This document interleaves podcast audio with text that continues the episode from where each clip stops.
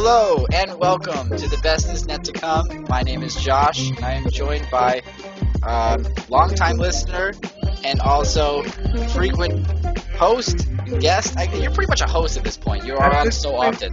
I'm just gonna call myself like a, a, a special guest, Yeah, special guest, but like you're almost on there. I'd say frequent contributor, Zachary Frequent. Osceola. very frequent contributor. Zachary Nocciolo, also host of Winning Ticket Podcast. Oh, exciting! Uh, the NFL uh, schedule was just released today for the upcoming season. Any any uh, fun games you're looking for on that schedule? There's a whole bunch. Yeah. Uh, week one specifically, I'm looking at Panthers Jets, which is Ooh, gonna I don't want to see Sam Darnold destroy Sam the Jets in Week One. back. Oh my god! Well, actually, I think it's in Carolina, but still, week one. That is just bravo, matchmakers. Yeah. Hate the opening match. I think that uh, Cowboys Bucks is literally just like, all right, let's see if we can just break the record for the most views at an NFL game ever with the defending champs and you know America's team. Mhm. Um, but yeah, and then week four. Speaking of Bucks, Bucks Patriots in New England. Tom Brady's return to New England. So actually, little teaser of the Winning Ticket podcast. We'll be recording this Sunday with a uh, a little preview of the schedule release, and more specifically, we're going to talk futures, where to place your money on what we think is going to happen. So, uh, little teaser there. Look for that next week.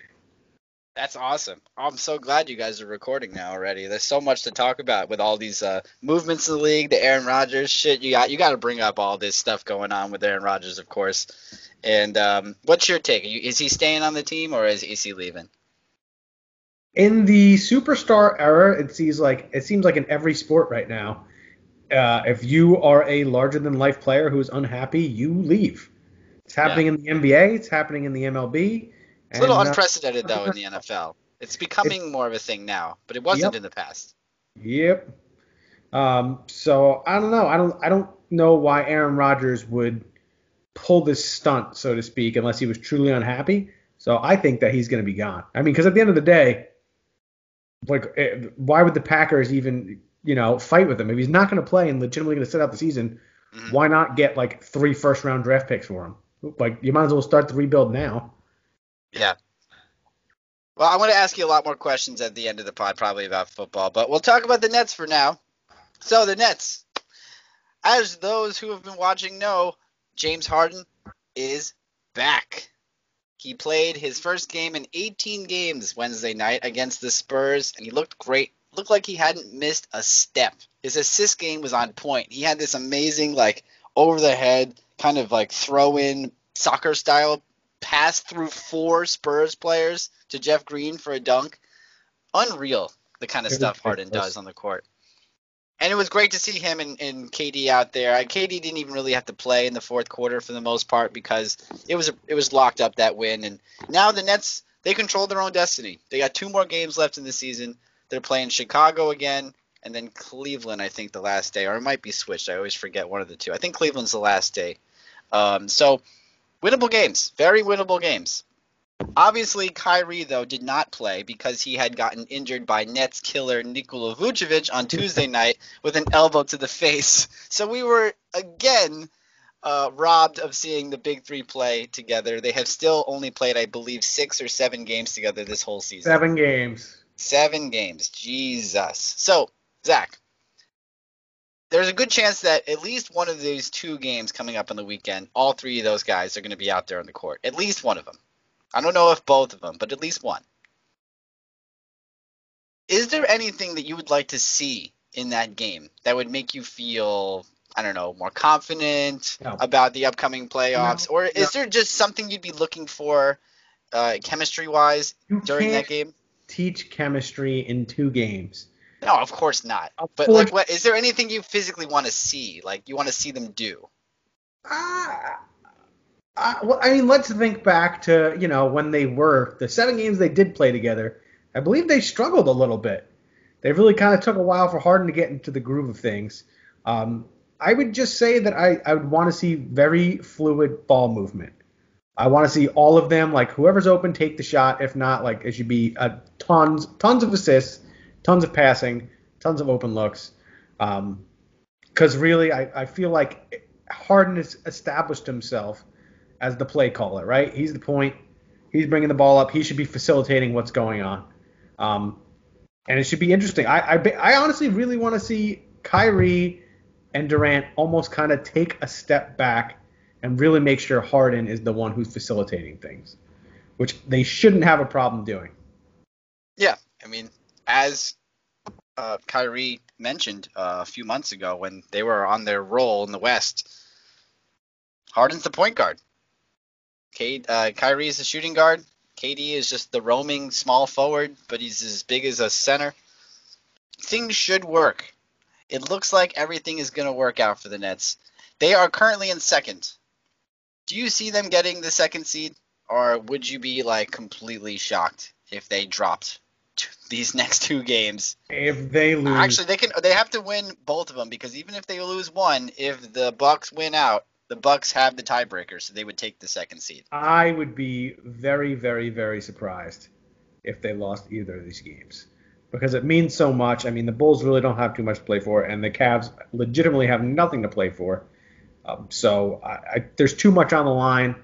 I really do feel like the Nets will pull through. They, they're usually pretty good when they have to, you know, play in a meaningful game.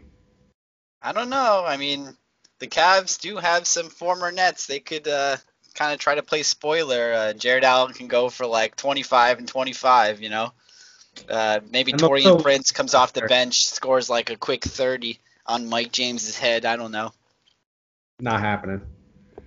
Another net, Nets thing with Mike James is he was just signed for the rest of the season. Obviously, at this point, you would have to because there's two games left, and you need someone to fill that role. But he's also shown to be pretty good in what he does. What have you liked in Mike James's game over the past two weeks or so that we've had him? Uh, he's been pretty impressive. I mean, he seemed to click pretty well. Shoots a good three ball, as you know, at a couple assists. Uh, it seems like when he's on the floor, that the team it works well somehow for only being there for two weeks. So I've been impressed so far for someone with the most generic name I've ever heard in the NBA. Mike James. I'm trying to think of like some other really successful basketball players who had like super simple names. Um, ah, you know, it's difficult. every every successful basketball player has like a pretty unique name. To be fair to all of them, honestly, Michael Jordan. I was just before, about to say Michael Jordan's like the only one. Before Michael Jordan existed, I couldn't. I can't think of an, a guy. Um, Joe Johnson is a pretty normal name. That's a very normal name. So Nets legend Joe Johnson is pretty normal. All right, well Zach, I'm glad you're here with me because we're going to be going through something I created a few minutes ago called the What the Fuck meter. This season, the 2020 2021 Nets season, was just a roller coaster of emotions. There were some weeks where we felt like the Nets were unbeatable, and some weeks where we thought the Nets couldn't beat a high school team. There were some games afterwards where I could have chewed through a piece of brick. I was so mad. And then other games where I'm like, is this even fair? Should have the should the Nets have vetoed the trade with Harden because he's so good? You know, a la Chris Paul. Does this make any sense that he's on this team? Of course they're the villains. So, what I'm going to do, Zach, is I'm going to throw because we're kind of making this up on the go. I'm going to throw at you about 13 or so big moments in the Nets season, and I want you to give them your own rankings. So you can rank them by saying things like, "Oh, this was a little bit of a what the fuck." I was a little shocked, or you can say like, "This is such a huge what the fuck! I can't believe this fucking happened. I had no idea what was going to happen for the rest of the season when this happened." So let's go with the first one. This happened three games into the season. Spencer Dinwiddie, who is a longtime net favorite of mine and many people's, hurts his knee in the third game and he's out for the season. He's supposed to be this like either the he's like this he's a starting point guard at that point, and he could have been also a, a great six man for them if they wanted as well. And he gets hurt for the rest of the season in the third game. How big of a what the fuck was that? That was a huge what the fuck. That was depressing because it was like our big three. It was going to be Kyrie, KD, and Dinwiddie. So it was kind of like uh, just heartbreaking, especially I know, especially more so for you and Mike. I feel like you guys both loved Dinwiddie and really felt like you know he's one of like the only well, what we would now find out is one of the only pieces of the you know the the building block Brooklyn Nets of the last four years to still be on the team. Uh, so that was pretty concerning, but I know we were kind of still had our heads held high because of the KD signing. Um, but still pretty heartbreaking. But it's you know we we might see him in the playoffs, so that's pretty damn cool. There is a potential that Dinwiddie does come back. That's right. Yeah, at the time that was a big what the fuck for me. I mean, he did look like he didn't really gel in those first two games. Not that there's anything you can really say about two games regular season, but even though they were big wins for the Nets, he didn't really produce much off um, while KD and Kyrie, you know, really were playing their best ISO ball during those two games that they won in the beginning of the season. So in that third one, when he went down, I remember Rick, myself, and Mike were talking about it like, yeah, it's a loss, it's bad, but the Nets can survive this.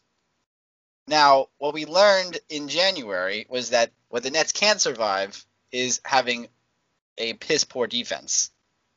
Although they had the top three offense, the next what the fuck, Zach, is DeAndre Jordan and the January Nets turnstile 30th ranked defense. How much of a what the fuck was the Oh, defense my- in January? Oh God, dude, I, I just remember the group chats, the frustration. Every conversation would be in January like, this fucking team is gonna put up 150 points a game and lose 154 to 150. DeAndre Jordan, man, oh my God, he's had like what one or two okay games defensively this entire year. But the January Nets, it was like the most infuriating thing to watch. How every team would just absolutely destroy them in the paint. I mean, we were just screaming at. Oh my God, it was just. Yeah. And and just you guys criticizing Jarrett Allen too. Let's not forget that. Mhm. Talking about how he needs to get angry and start. Alfredo. Uh, yeah, Alfredo. That's right, man. It was just between him and Jordan. It was brutal. It was really bad. Yeah, it was looking bad.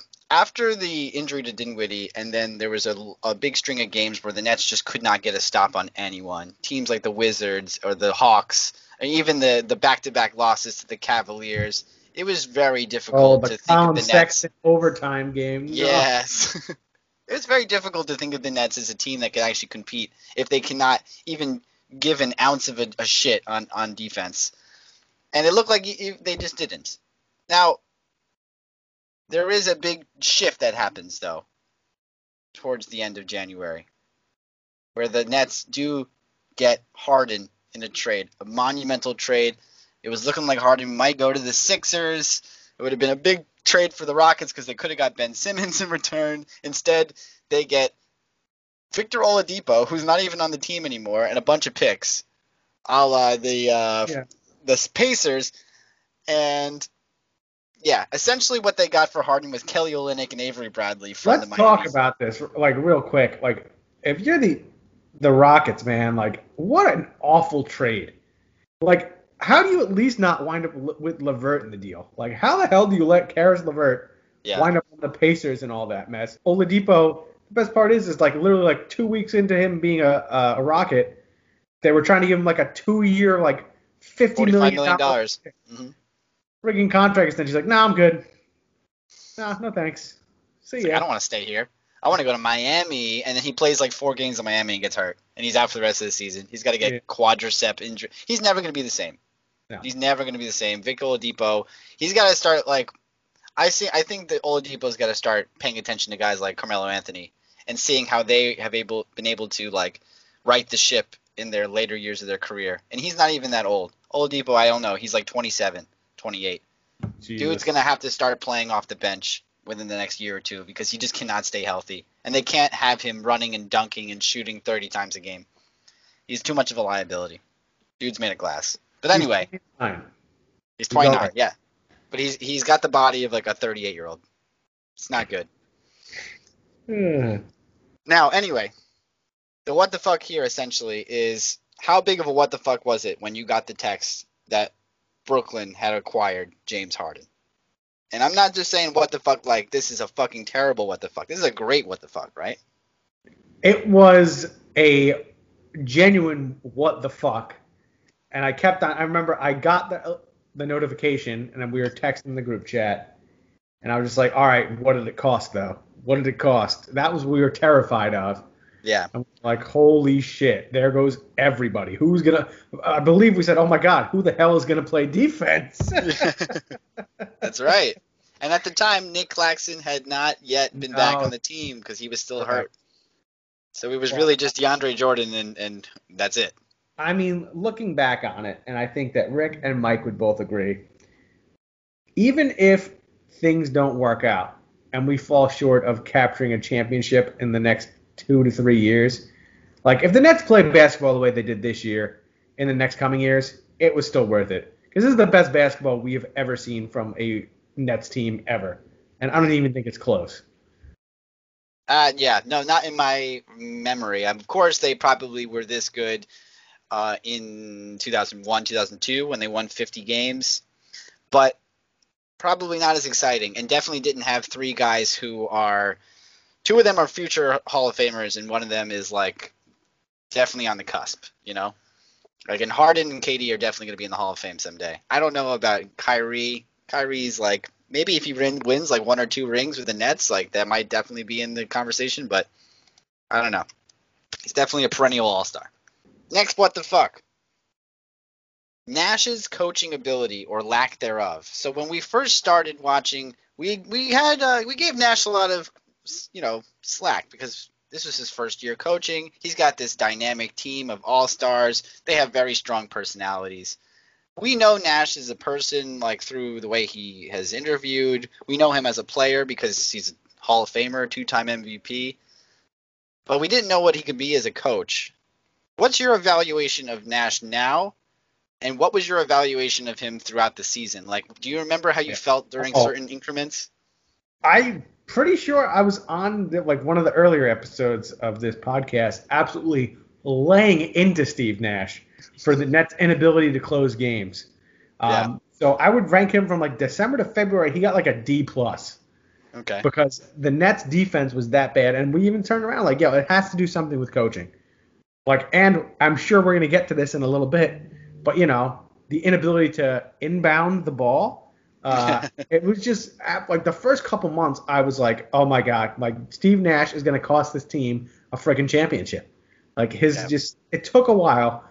Obviously now things are a lot different. He seems like he's finally got his, you know, his bearings. He seems like he's he knows, ex- you know, what to actually do now, and he better with his supporting staff.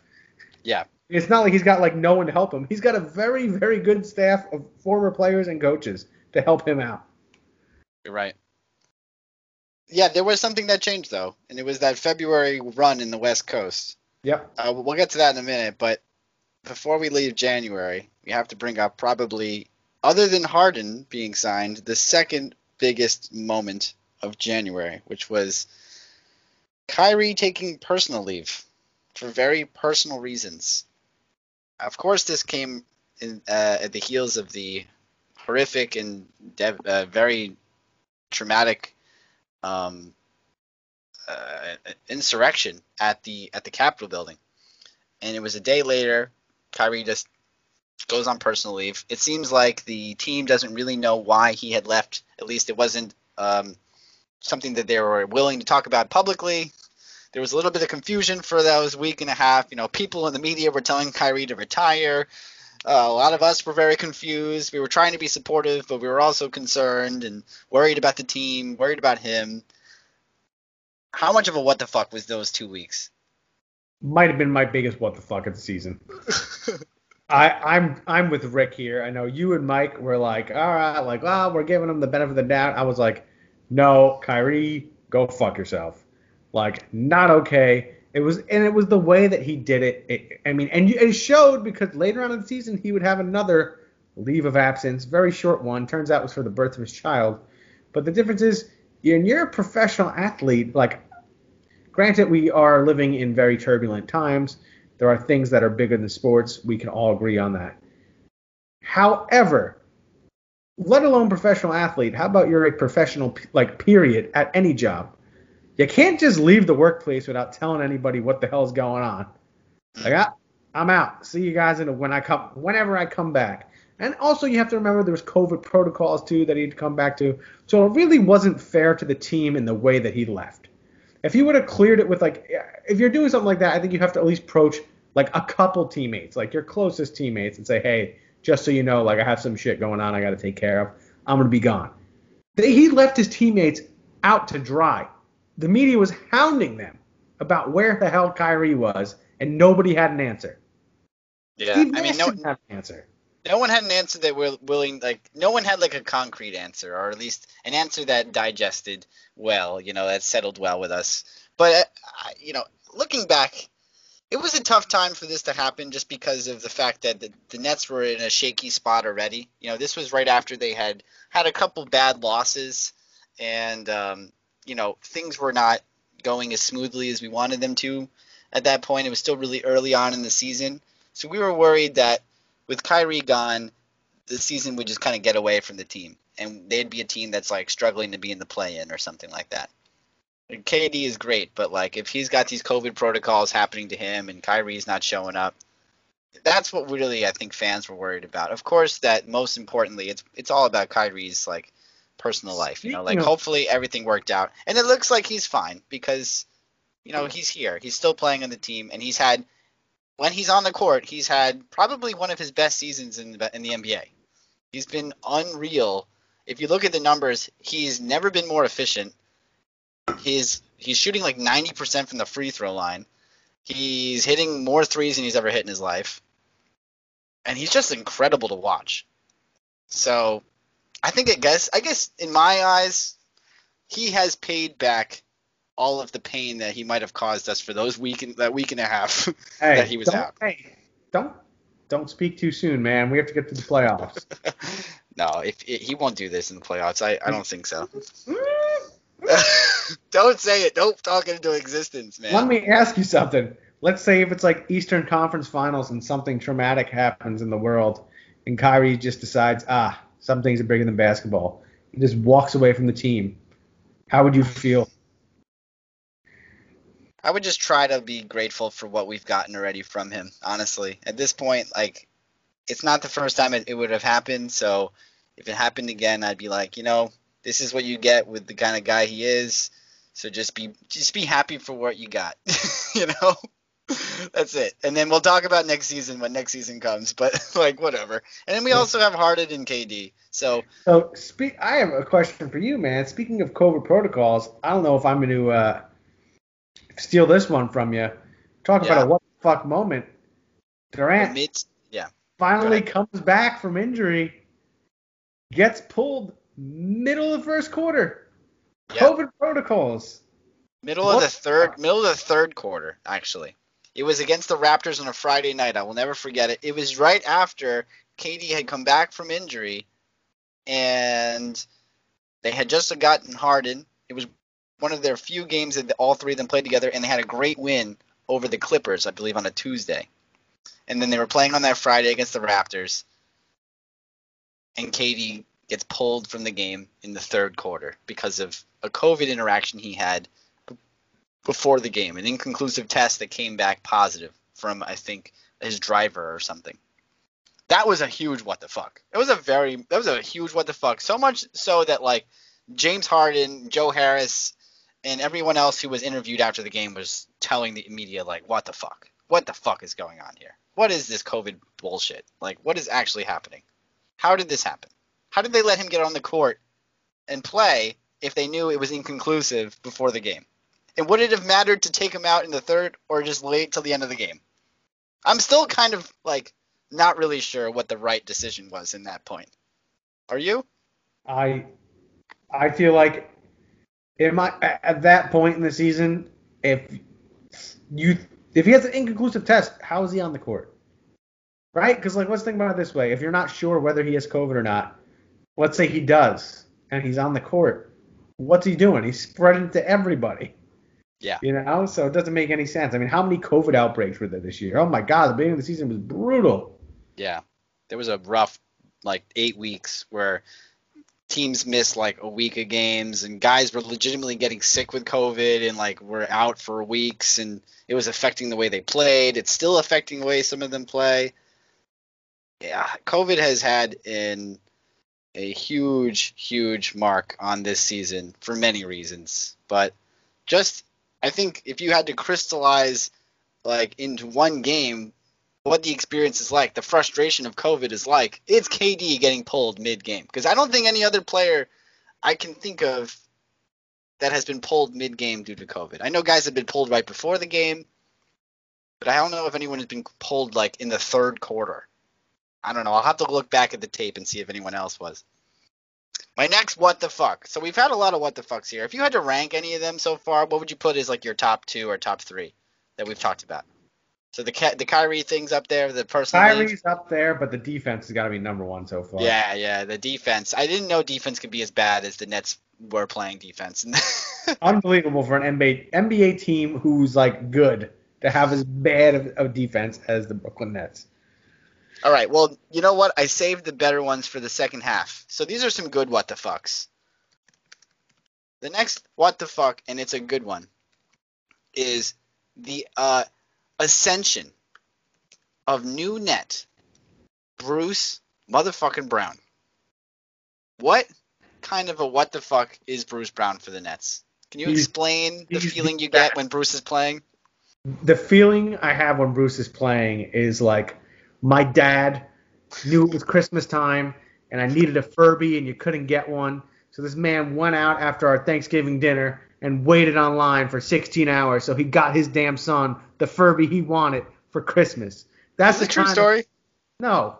Oh. but that's the type of guy I imagine Bruce Brown to be. Like, yo, he will not let you down. He will do whatever it takes to make sure that you are happy.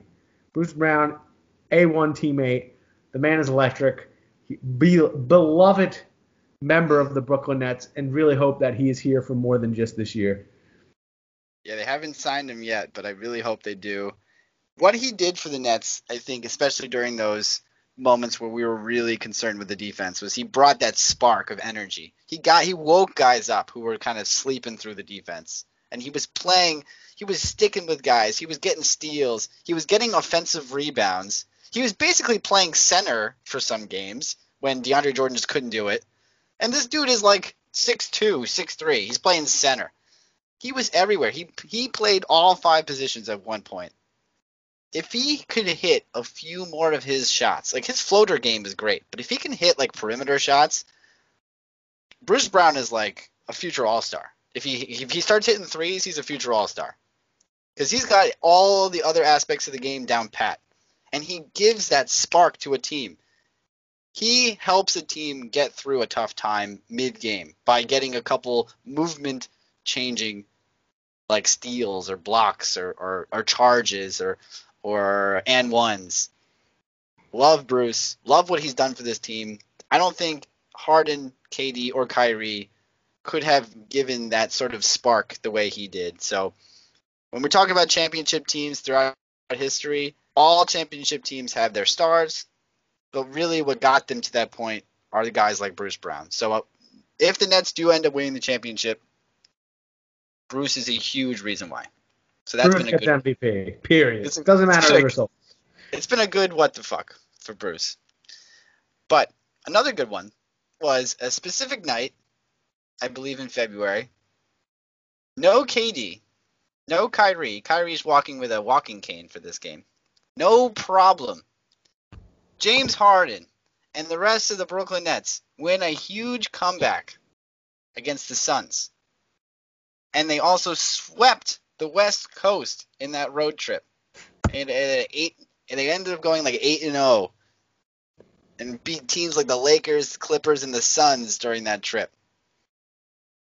Zach, tell me how you felt after that West Coast trip, and after specifically that game where we went to sleep that night at like 12. It was a West Coast game, so it started at 10. We went to sleep at like 12, thinking the Nets were going to lose because they were losing by like 20 going into the half, and they end up pulling that win off. How did that make you feel about the future of the team? Dude, I was so pumped. I was actually in disbelief because I remember, I believe I went to sleep. It was halftime, and it was like, didn't the Nets, uh, the Suns put up like 70 something it was like se- it was like 70 to 52 at half. yeah, it was, it was like, okay, I'm looking it up now. It was 75 to 55. Well, I was just like, oh my god, oh god, the, bad defense is back. I'm going to bed. And then I just woke up and I remember, I believe it was you. I want to say who was like, yo, they fucking won. I was like, what? Rick like, was the Rick was the one who was like they're gonna, they're coming back. He was texting us at like 1:30 in the morning. Yep. He's saying like, "Yo, they're coming back. Chris Paul is playing well, but the Nets are within 10 and there's 5 minutes left." And I'm like, "Ah, you know, I don't know. 5 minutes, 10. That is it seems like a nice val- it's a valiant effort, but I don't think they're going to do it." And then when the, like when when Harden hits the the go ahead bucket, the 3, the like, like you know, he had defense all in his face and he hit that 3 too. Unreal. yeah. That was, the, in my opinion, the best win of the, of the game of the season for sure for the Nets, and it had no KD or Kyrie. Yeah, it was it was awesome. I mean, Harden really carried this team. He carried the team, but it- It also had like great contributions from all the other guys. Like Tyler Johnson hit a couple threes. Joe Harris hit his threes. I believe Bruce Brown played well as well that game. They had a couple of good contributions from players all over. Like even Shamet, I think, hit two or three threes. So yeah, to me, best game of the season was that one by far in terms of just like how important it was to keep the momentum and, and for Harden to, to kind of have his big Nets moment. That was like his first real Nets moment. Like here I am. I'm on this team now. Back to another frustrating one. The what the fuck of KD's hamstring issue. So KD doesn't play for what seems to be I think it was about a month and a half, but it felt like forever. With a with a hamstring issue that happened before the All-Star break, when it first happened, there was, you know, they were saying it was going to be about two games he'd be out, and then he went to three, and then it was four, and then it was all right. We're going to wait till the end of the All Star break. Then we get back from the All Star break, and he's not ready yet. Still, I don't know. A lot of smoke and mirrors with that heart, with that hamstring issue. He's finally back now, and he seems to be okay. But do you think the Nets were just being overcautious, or was that something that needed to be done? I think it definitely needed to be done. Uh, it needed to be done, and it was overcautious as well. Um, just because he, I mean, let's be real here. Kyrie and Harden are great, but to make a deep playoff run, you need that three-headed monster. You need KD there. So I was totally good with them putting him out for, you know, however long it was. You know, it was frustrating as a fan, right? We were kind of robbed of seeing him this season. Um, but ask me in, uh, you know, two months if I really care or not depending on how the season winds up, right? So I think it was good. The man has injury history now. Uh, it, it's best to make sure he's fully here. And the same thing with Harden. Like I, I'm good with being conservative. Let him be healthy. Yeah. And I was going to ask you about Harden's hamstring issue. Like he's back now too, but when he re-aggravated it, did you kind of say like, ah, what the fuck? Because I did. Oh, I said, what the fuck? Are you kidding? like, please don't be serious, please. Like, especially because it was like wasn't even any, like it was just like a, a I believe he played what one game, and then like after yeah, that, he came he came into the Knicks game and like hurt himself within the first like eight to nine minutes. And then the next day it was like, all right, setback. Yeah. So that was also not great either. But yeah, I'm, I still am like I'm anxious. I'm anxious for what next Saturday will be the first playoff game, 22nd. Anxious to see how they do, guy. Uh, man, they, I really hope they gel. I really hope they come together. I don't know when the next playoff the first playoff game is. Is it the twenty? Is it the Saturday? I believe it starts the 22nd. Oh, okay. I don't know if the Nets play, but I know that is the first day of the uh, first round of the playoffs. Nice. Okay, cool. I'll have to look into that.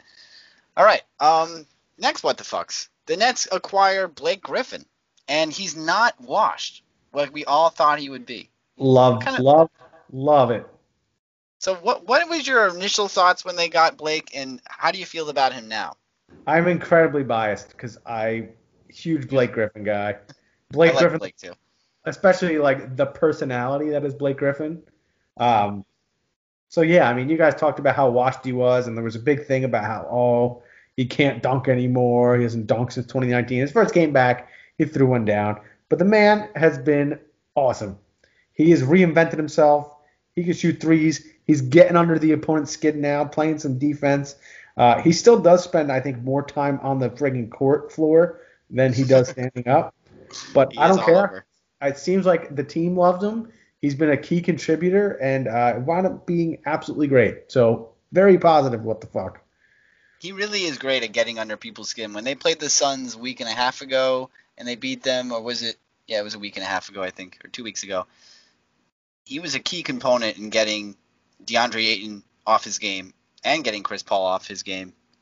And then when they beat the Nuggets after the four game losing streak last week, I it was also hugely because of of um, Blake Griffin's performance. So if he can continue and actually keep himself in one piece for the playoffs and not have a season ending injury, which obviously anyone can have, but especially Blake because he's had them in the past.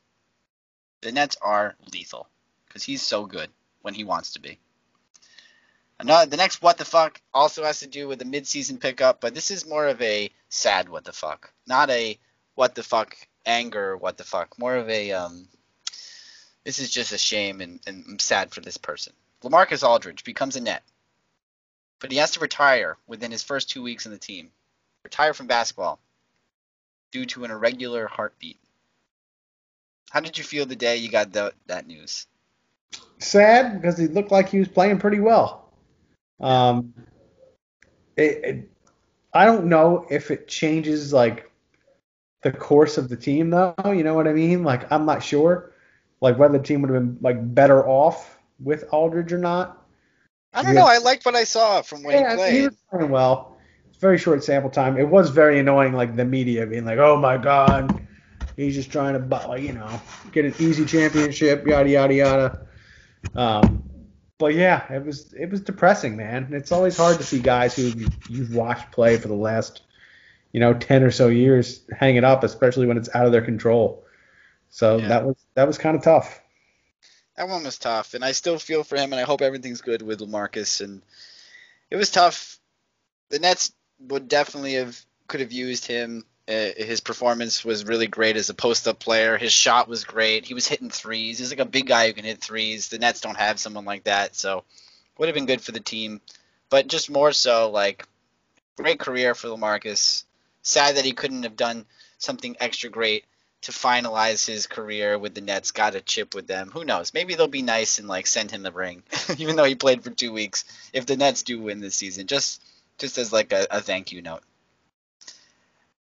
Now the next one's kind of fun because we still talk about this guy with tons of frustration, but he's had an interesting season. The fall and rise of Landry Shamet. Oh, I thought you were gonna say TLC. I was going to say, where was the rise? No, no, no, no. I don't even want to put TLC on here because TLC, to be fair to him, he never should have even been someone we expected a lot out of because he was always like a, a bench guy. He had like a couple good games off the bench. We were like, hey, maybe he'll fill in. No, he's been even worse than he's ever been in his career. He might not have a job next year. But the fall and rise of Landry Shamet, because this is a guy who also was picked up in the trade before the season that the Nets gave up their first round pick, who ended up being Sadiq Bey for the Pistons, who is very good for a rookie. At least he can hit his threes pretty well. And, you know, he comes in and he's really cold. He's like ice cold for the first month and a half. And then slowly as the season goes on, his shooting percentage goes up, goes up, goes up. And then during April, he was just on fire. I think he shot over 40% from three in April. So, what were your feelings of Shamet as the season went on? He, I mean, put it this way, he was literally it was like one A and one B. It was TLC and Landry Shamet. As Rick said, shit, damn it, Damn it. Shamet. Damn it. and it was it was fun hearing you guys rag on him, but it was not fun watching him play. It was so frustrating. I mean, I just at the literally anytime he came on the court, the group message, "Why is Shamet in? Why is Shamet in?" It'd be like brick after brick after brick. Uh, so it was extremely frustrating watching him the first half of the year. Especially, it's almost unbelievable what he turned out to be by the end of the year because like the first half was like almost like so justifiably bad that you could see them like parting ways with him. Yeah, yeah. I mean, I'm happy for him now. His shot seems to be getting a little better, but it was falling apart, but then it's getting better. I just hope that he's on in a week or two. He needs to stop taking contested threes on the run. I think that's my biggest gripe with Shamet is that he loves to take the ugliest threes that are totally off. You know, he's off balance. His one leg is like kicking out. Like take a squared up three. Do what Tyler Johnson does. Tyler Johnson gets himself rolling by taking an easy three. Jeff Green takes easy threes in the corner all the time. He doesn't make them all, but he takes them because when you hit one, you see it go in, and you have your system ready to hit a couple more. Landry Shamet, like he's always like cranking the difficulty level on all his shots for some reason. He wants he he's like, you know what? What if I like sprint to the corner around three guys and then spin and shoot it? Like, how about maybe that will go in? Like, no, just try to hit an easy one first, and then you can do the crazy shit later. We'll see with Shamet. I'm hoping things work out for him in the playoffs. The dude can hit. He can hit shots when he when he's on. It just got to be a little tuned in, and his defense is not so bad either. Talking about a really bad defensive team. Shamet's defense is probably, you know, top five on the Nets, unfortunately. Yeah. and uh, yeah, I mean that's that's about it. It's, it's all the what the fucks I can think of. There's still obviously the playoffs to come, so we'll have more what the fucks left. But if you had to pick like a top five, maybe five through one, five being the lowest, one being the highest, of course, of the what the fucks that we've discussed, how would you rank these so far? All right. So the biggest WTF, I think we mutually agreed was the defense. Defense Right. number one. Yeah. Number two is going to probably be. Number two, I'm going to give it to the James Harden trade. Okay. Just even though it was a positive, it was still it changed the course of the entire season. So that is extremely important. It was a good what the fuck.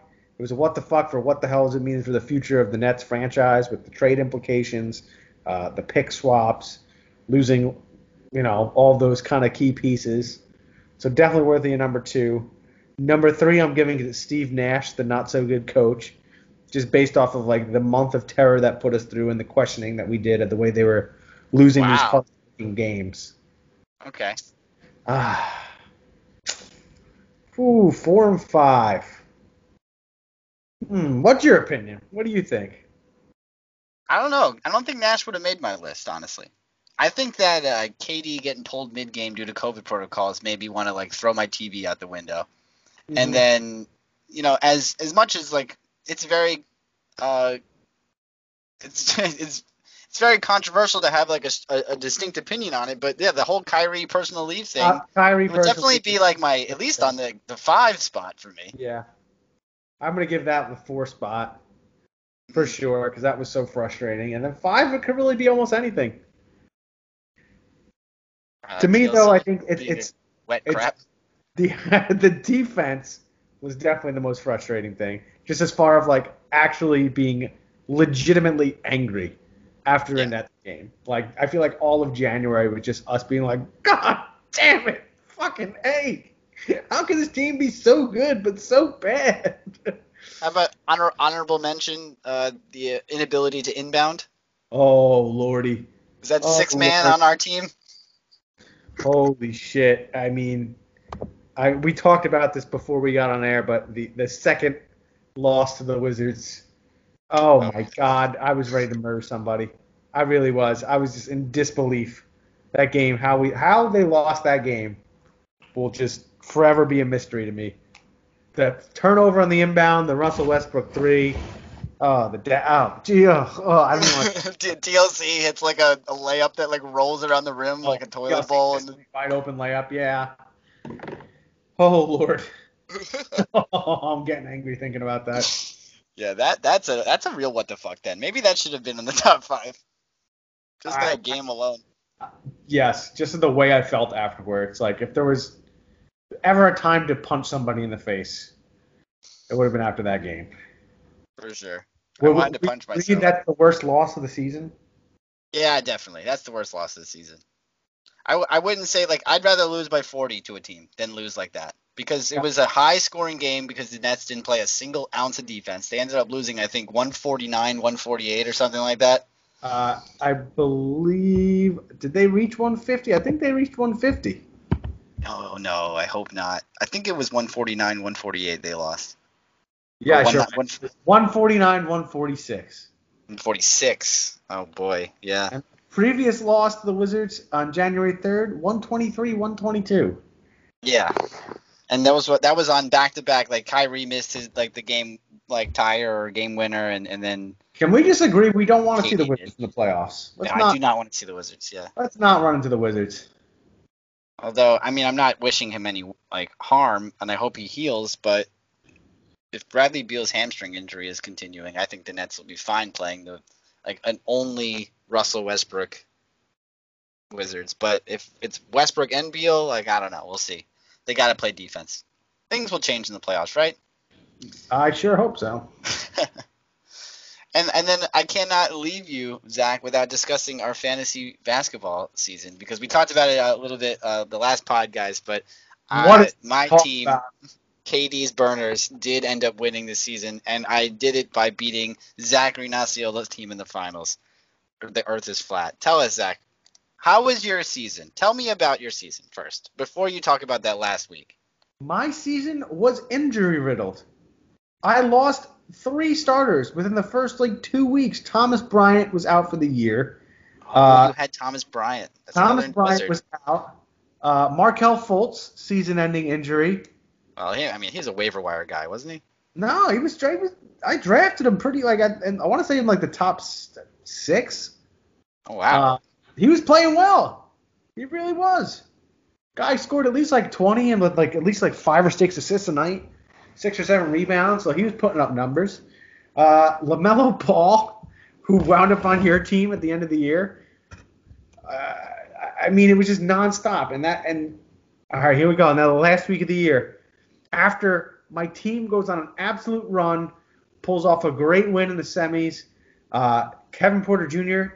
50 burger, 50 points, friggin' like uh, some was like seven or eight assists and 10 rebounds. Just put the team on his back. The Joker did his thing all year long, but just the last week of the year, I had Miles Bridges, who was putting the team on his back for me, the like since Lamelo Ball got hurt, get COVID. Fred VanVleet missed, I believe, two of the four games he was supposed to play that week. Aaron Gordon had a last minute, like literally game time, just sat out, missed the game. No warning, no injury tag, no nothing. Also was playing bad too. Like didn't have a couple. They had a couple bad games. Terrible games. Kevin Porter Jr. got hurt. He didn't play. It was just, it was. Jaylen Brown. Don't forget Jaylen Brown. Jaylen Brown. Didn't uh, play all week. He's out it for the was- season. it was over before it started. So for me, it was like so deflating because it was like, man, like I came through so much adversity, only for my entire team to just absolutely shit the bed. I almost wish I didn't make the finals, so someone would have been more competitive. But honestly, your team did so well. I literally don't think anybody was beating them. You scored like over a thousand points. I think I scored like 970 points and I had 102 threes. yeah, That you can't. You, I had an incredible last week. My all my guys, because you know what the thing, all my guys were like sincerely like playing their hearts out because they need seeding. Like Da- Dame Lillard was playing his heart out. Kyrie Irving had a couple incredible games. Joel Embiid's trying to hold on to the one seed. Bojan Bogdanovic hits fucking 48 points in a career high. Like you know, it was incredible. But you had Jokic, and Jokic ended up being the number one ranked player in fantasy, and he's going to also probably be the MVP of the season. Tell me what your experience was like watching Jokic, even if you didn't get to watch all the Nuggets games, which I did watch a lot of him because I also had a Nugget. I had Murray for most of the season. What are your opinions of Jokic now after seeing him be the best fantasy player in the league? I will forever love him.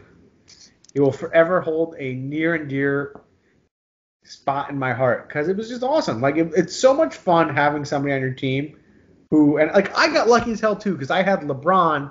What was that in 2016 when he played all 2017. 80, 2017 when he played all 82 games. Mhm. So it's like kind of like the same exact thing where I, you know, I have a, a guy who plays every single night. You know, like the very worst performance he's going to give you is a 20 point triple double, which is insane. Uh, so much fun to watch. Uh, he's just unstoppable. It, it was just uh, amazing to watch him. Very cool to have on the team, uh, and it made my life a lot easier. So Yeah. Pro- props to you. Is he going to be the number one pick next year? How can he not be? Yeah, you're right. We were If you saying, the uh, If you had the number one pick, would you take him? yes, Yes, it would. He, he's like uh, because of the fact that he's Brazilian, he won't get hurt. He won't. He will not get off the court. And if he does, then like I don't. I don't even know if the Nuggets have a B plan for what happens when Jokic gets hurt. Because if it wasn't for Jokic, they would not be the fourth seed. They'd be like the ninth seed. Yep. Their, their their bench is horrific.